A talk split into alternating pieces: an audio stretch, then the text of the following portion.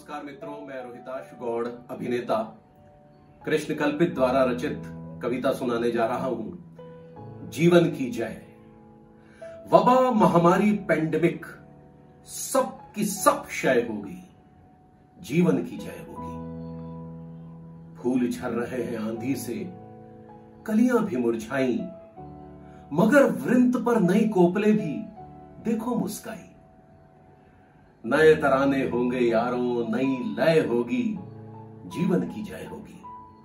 यह माना कि कठिन काल है, समय बहुत है भारी, जीवन कभी नहीं हारा है, मृत्यु हमेशा हारी। फिर आएगी शाम सुहानी, प्यालों में मय होगी, जीवन की जय होगी, जीवन की जय होगी।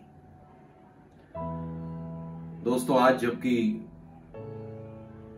पूरी मानव सभ्यता एक अवसाद में, निराशा में, भय में जी रही है। ऐसे में इस तरह की सकारात्मक कविताएँ एक नई ऊर्जा देती हैं। आज ये कविता पढ़कर बहुत सुकून महसूस हुआ। ऐसा लगा जैसे जिस चीज़ की आवश्यकता आज पूरे समाज को है, उसका प्रयत्न हम सब मिलकर कर रहे हैं।